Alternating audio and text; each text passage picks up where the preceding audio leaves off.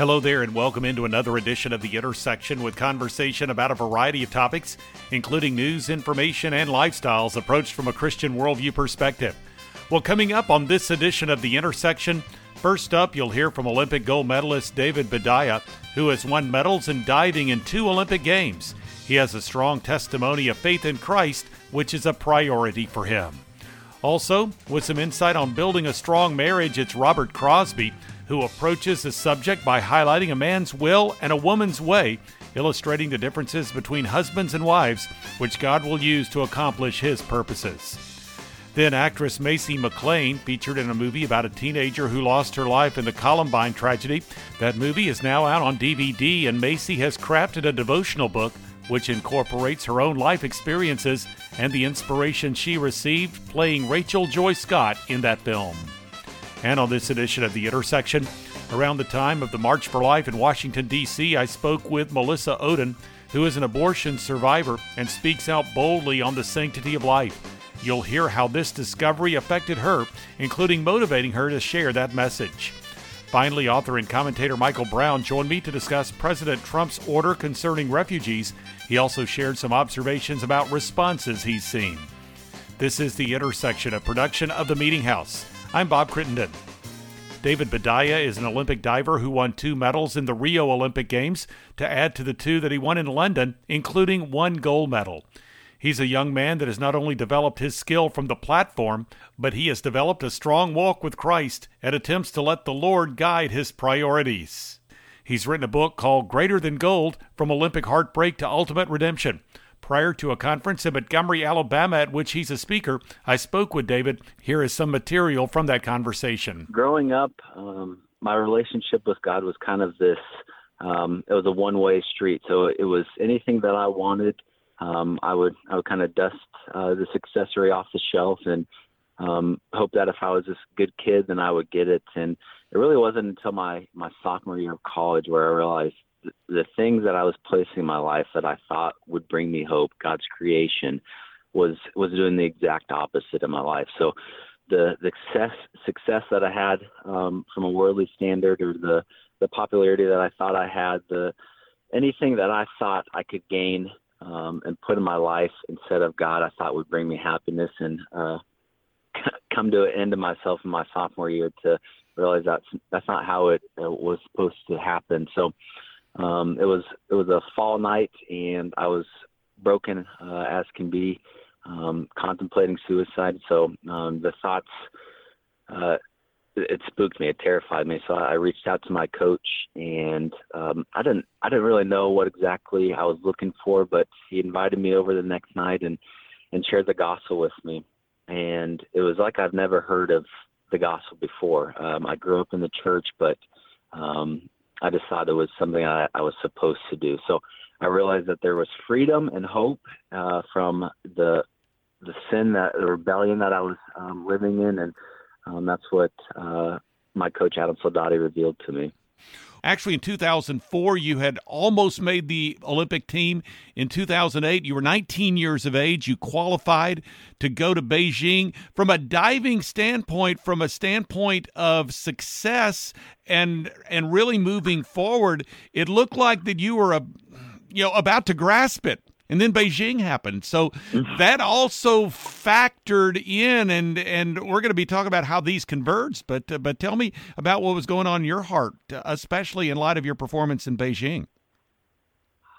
Yeah, so I think just at a young age, when I was seven years old, I that's what I wanted to do was go to the Olympic Games, and um, that's what I wanted to be when I grew up. And so I did everything that I could in my power to to get myself there and. Uh, diving seemed to be the the sport that I thought I could do it, and so I pursued that.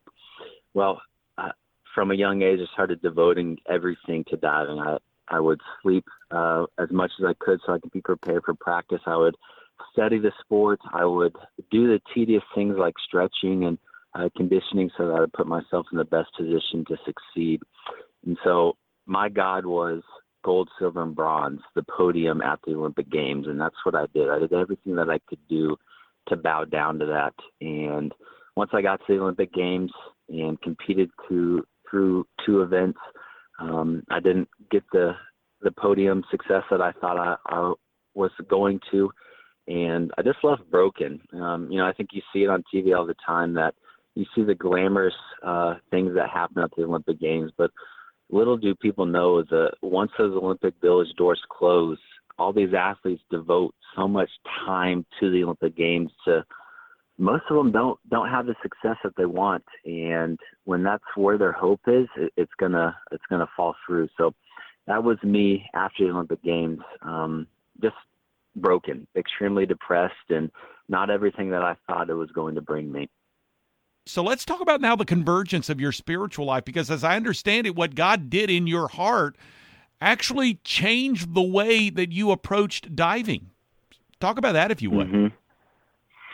Yeah, so immediately when um, I just started investigating God's word and exactly what um, His word said in my life, I hadn't really opened up the Bible before ever before my my sophomore year of college, and I just started to read more and more um, who God was and my stance towards God and what my problem was before God, and um, I started to see a character change in my life, and so everything, um, you know, obviously I can't attain perfection, but um, everything that I thought I was perfect in, I realized that I wasn't. Uh, everything that I thought I was living for turned out to be hollow and turned out to be just for myself. And so that's when God really came in and, and showed me what my purpose was in life. And it wasn't for me to get the success that I thought I deserved from the practice that I was doing, but it was to make sure that I was doing it to be a visible representation of Him and I, I started to learn that um, you know I didn't have the success for my own glory, but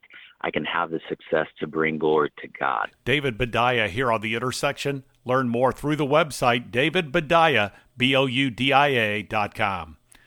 Well, the intersection podcast continues with Robert Crosby, co-founder of Teaming Life with his wife Pamela. In our recent conversation, he discussed some principles related to the book which they co-wrote called the will of a man and the way of a woman, balancing and blending better together. Here now is Robert Crosby. The idea of the will of a man and the way of a woman really emerged in our marriage. I, you know, little by little, in different ways, we just began to notice in our own marriage that I, I was often very oriented on uh, matters of the will, uh, things that were volitional, uh, and that Pamela was very attuned to the way things were done. Uh, she certainly had more of a sensitivity to the emotional dynamics uh, of the relationship. Uh, so we, you know, early on we observed it. We sort of assumed, well, maybe that's just us. Uh, the more we talked with other couples, we began to see it, you know, again and again. And uh, part of the way we like to put it is that men have a real desire to show strength within their marriage women have a real desire to show understanding in their marriage. Uh, one example, you know, I remember when my son was a teenager and, you know, he had done something that got him in trouble. Uh, and I told my wife, when that boy gets home, I'm going to have a talk with him. And she said, But what are you going to say when are you going to say it? How are you going to say it? And I said, it doesn't matter. I just have to say it. So I was really focused on dealing with his will. She was much more carefully attuned to the way it would be done, to how it would be done. So we we began to observe it. Uh, we connected with other couples on it. Uh, we began to teach on it, and you know ultimately began to see some really beautiful parallels in scripture we often are very um, riveted on the will of God. Uh, Pamela and I work with a lot of university students, and many of them are asking, What is God's will uh, when it comes to work, when it comes to who I marry, all that. So we're really riveted on the will of God. But I believe as you look at the Bible, that there is more teaching on the ways of God than even the will of God. Uh, and that in reality, the will of God is primarily that we learn how to walk in his ways. Uh, Proverbs 3 Trust in the Lord with all your heart, lean not on your own understanding, in all your ways acknowledge him, and then your path will be made straight. You know, then the will of God will be worked out.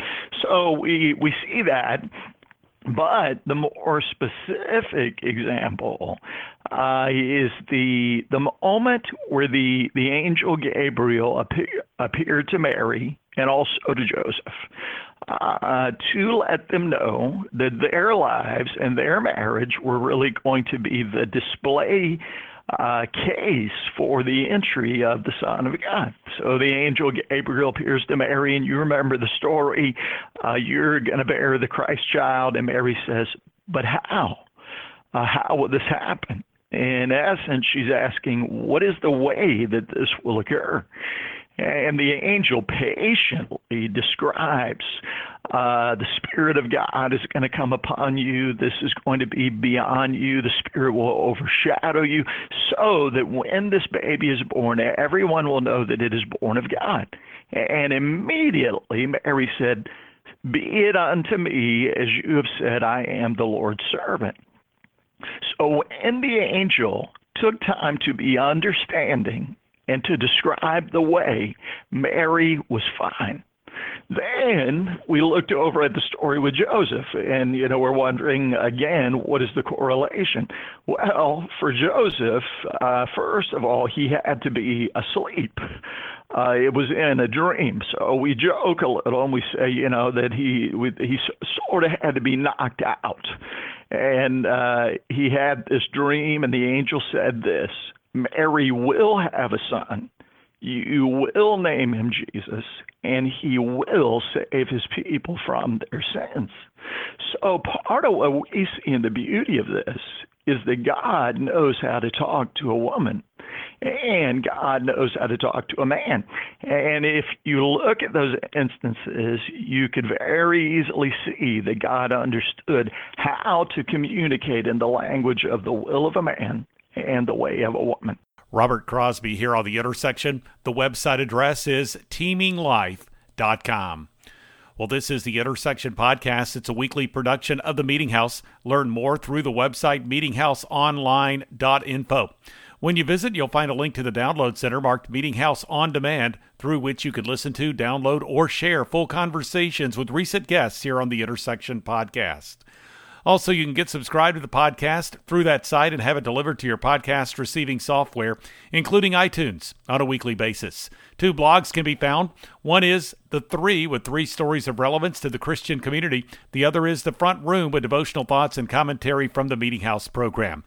And you can follow me on Twitter and access the Meeting House Facebook page. Video content is accessible also. Again, that website address is meetinghouseonline.info. Actress and author Masey McLain spoke with me recently. She plays the role of Rachel Joy Scott in the movie I'm Not Ashamed. She discussed the impact of playing Rachel on her own life and talked about the inspiration for her devotional book, It's Worth It. The movie is available on DVD, Blu ray, and digital HD now. Here is Masey McLain. I'm Not Ashamed really is about uh, the life of Rachel Joy Scott. And uh, right before she died, uh, she died in a school shooting, and um, two boys held a gun up to her head, and they asked her if she still believed in God, and she said, "You know, I do," and they killed her. And but but really, I'm not ashamed. It does um, show that that's a huge part of Rachel's story because in the face of death, she didn't deny Christ, and um, because of that, she died. But really, I'm not ashamed. Focuses on her life and the way that she made an impact and her relationship with Jesus and uh, really the process that it was and even the struggle at times of her just trying to figure out um you know why she's why she was there and how what does it look like to follow Jesus and what does it look like to ch- like make an impact and um make a difference in the world. And um after her death um at her funeral it was broadcasted on CNN and just countless people got up and told about how Rachel changed their life by the way she lived and by the way she loved them and reached out to them when no one else would. And so it's really just a um, a beautiful picture of what it looks like to truly be the hands and feet of Jesus to people around us. And that's really how you change the world. Well, you have written this devotional, as I mentioned earlier, called It's Worth It. Tell me how you made that decision to actually write it. Yeah. a lot of it came, you know, out of the movie and out of the process uh, that it was to play Rachel. Um, but even before I heard about I'm Not Ashamed or had the audition for it, um, I was personally kind of in a dry season myself, and I, I really didn't know what to do. And for some reason, I felt like the Lord was telling me to start writing. And I didn't know why. I'd never written anything before. I didn't consider myself a writer. um, but so I started, and then after filming, I felt like the Lord really started shaping the messages and, and the the entries that I writ I wrote. And I continued to write, and a lot of it came out of the process of filming I'm Not Ashamed. And I ended up having 21 days.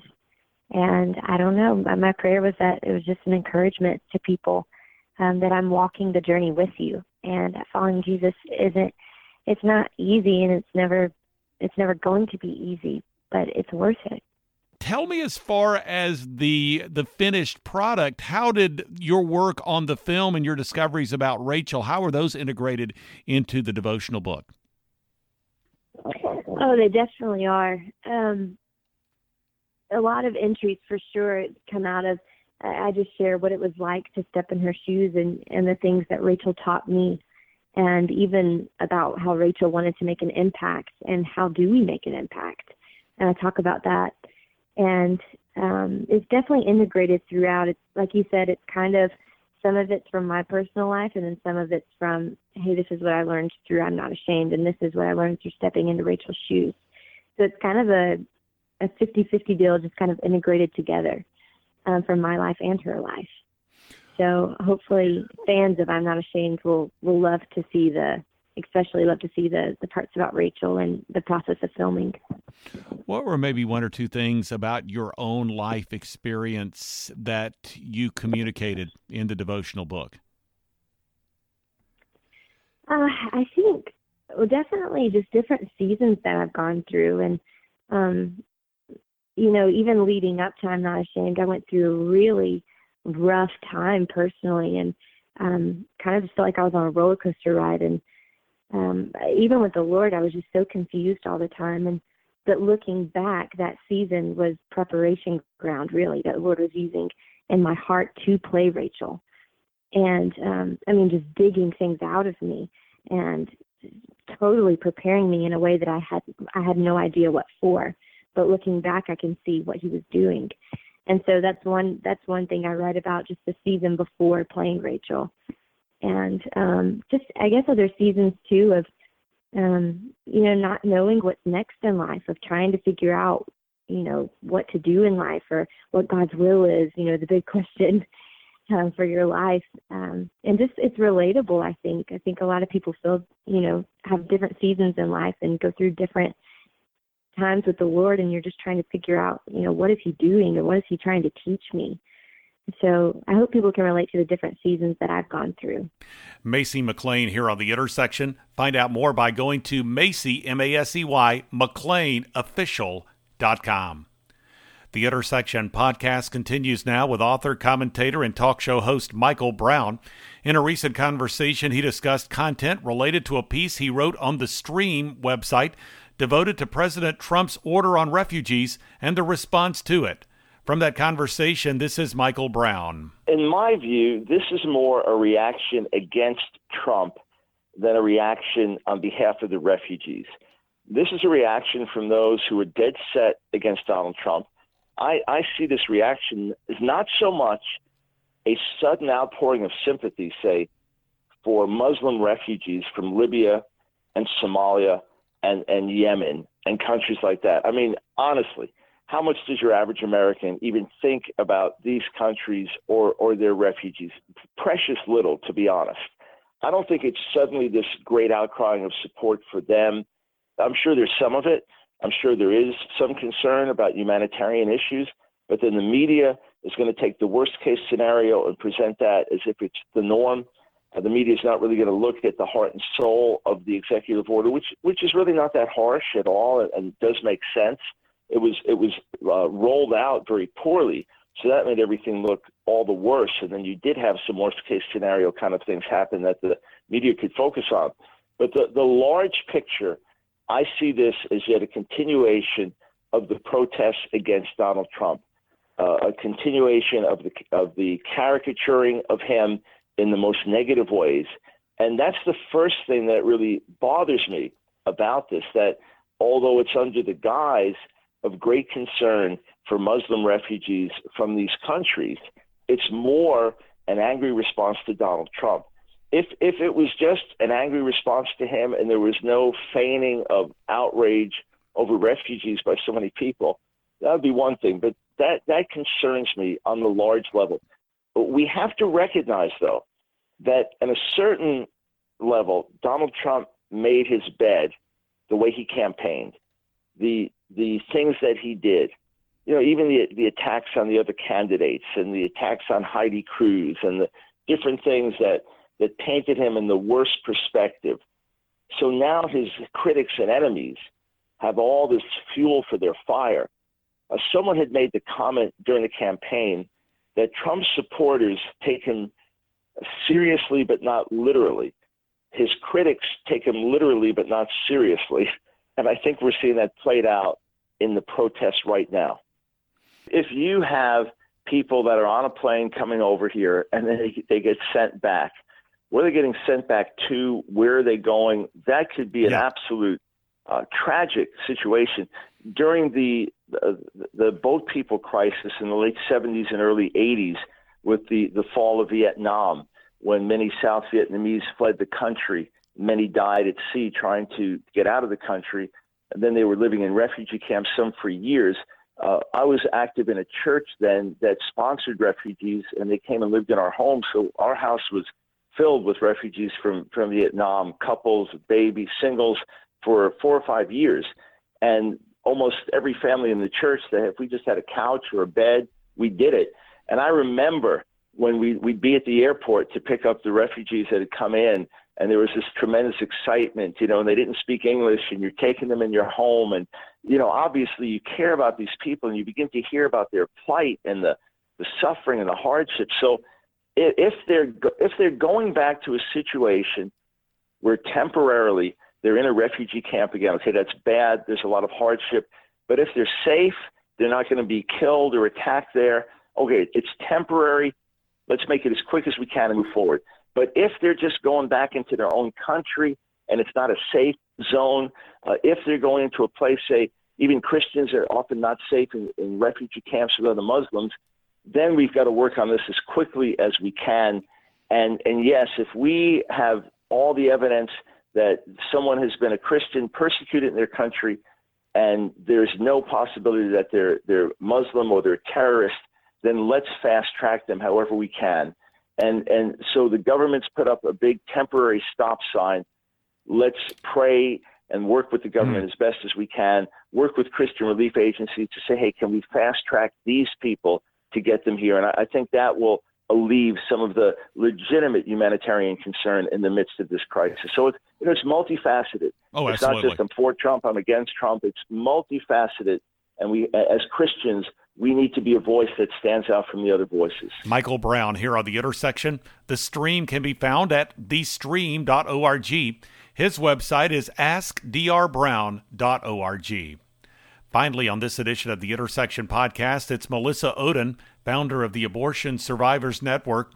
She discussed some aspects of her story, having survived an abortion attempt, and the response she had upon learning that about herself. She's the author of a book called You Carried Me, A Daughter's Memoir. This is Melissa Ohden now. I would summarize it as, you know, a secret forced abortion that that no one intended for anyone else to find out, but that God clearly wanted the world to know about. And for a child who was not supposed to ever live and be known, you know, God wanted me to be known through his story. And I think the words that come to mind the most for me, though, Bob, are that, you know, what man intends for evil, God intends for good. And um, I see that. I see that throughout my life and what's happening with my biological mother. Um, it's it's incredible, and I, I want everybody to have that same opportunity to see the good done in their lives too. Well, let's talk just a bit uh, about the spiritual implications. As you mentioned that that God was involved in this overall process. Talk about your own personal faith and how that really influenced your actions. Absolutely. Yeah, I would not do what I do if it wasn't for God. Um, I think sometimes people, again, kind of look from the outside and, and certainly can be very critical and say, oh, she, you know, she's testified before Congress and she's done this and she's done that. And, and I always have to tell people, I, I don't go into any of that without praying about it first. And, you know, if the Lord leads me there, I will go there, even if, even if I'm scared and and so that's that's actually the story of my life. You know, the Lord leads her, and and she goes. Um, so the my faith is my foundation, and my faith is also what what grounds me in this. It's not easy to live the life of an abortion survivor out loud in public. Um, but truly, I mean, it is the grace of God that sustains me. And I also know the people, the prayers of people around the world who, who pray for me um, to continue to be a witness. Melissa, let's talk about the formation of this survivors network. How how was it founded? And as you've had the opportunity to interact with other abortion survivors, what have you learned? Yeah, it was it was a surprising thing for me. I spent many years of my life feeling very alone, and that there must not be anybody else like me because I had never heard of anybody. And when I found out about Gianna Jessen, that changed my life to know that even one person could relate to me. And when I started speaking publicly about 10 years ago, you know, one by one, people would start contacting me and saying, ah, I'm a survivor too. And I always thought I was the only one.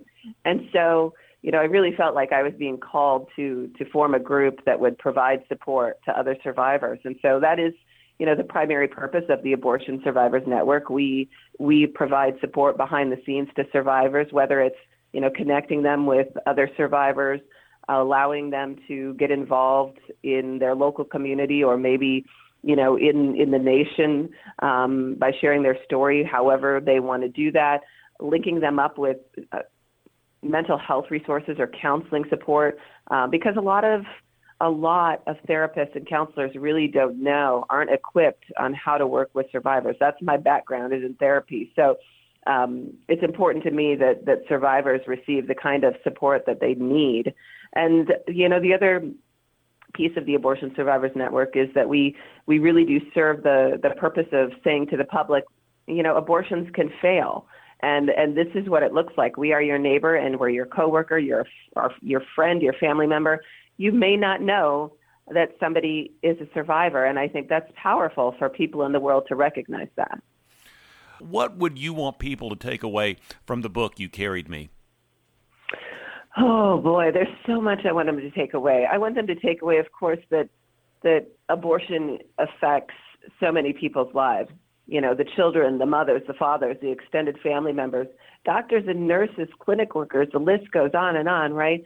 So all of us are affected by abortion. We can't say that it's it's not something that we need to to talk about or pay attention to. And I also want people to, you know, if they've been impacted by abortion, I want this book to to allow them the opportunity to heal, maybe have a conversation that they've never had before.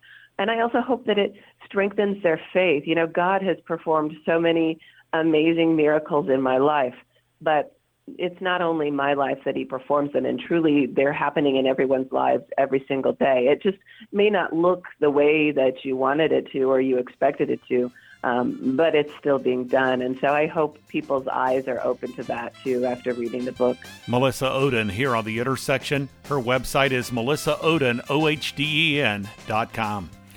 Well, that just about wraps up this edition of the Intersection Podcast, a weekly production of the Meeting House. Again, that website address is meetinghouseonline.info. Through that site, you'll find a link to the download center marked Meeting House on Demand. Also, you can get subscribed to the Intersection Podcast.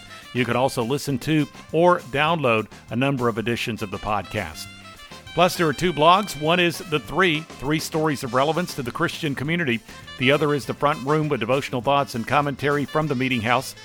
And you can follow me on Twitter and access the Meeting House Facebook page. Video content is accessible also. Again, that website address is meetinghouseonline.info. Thanks for joining me for this edition of the Intersection Podcast. I'm Bob Crittenden.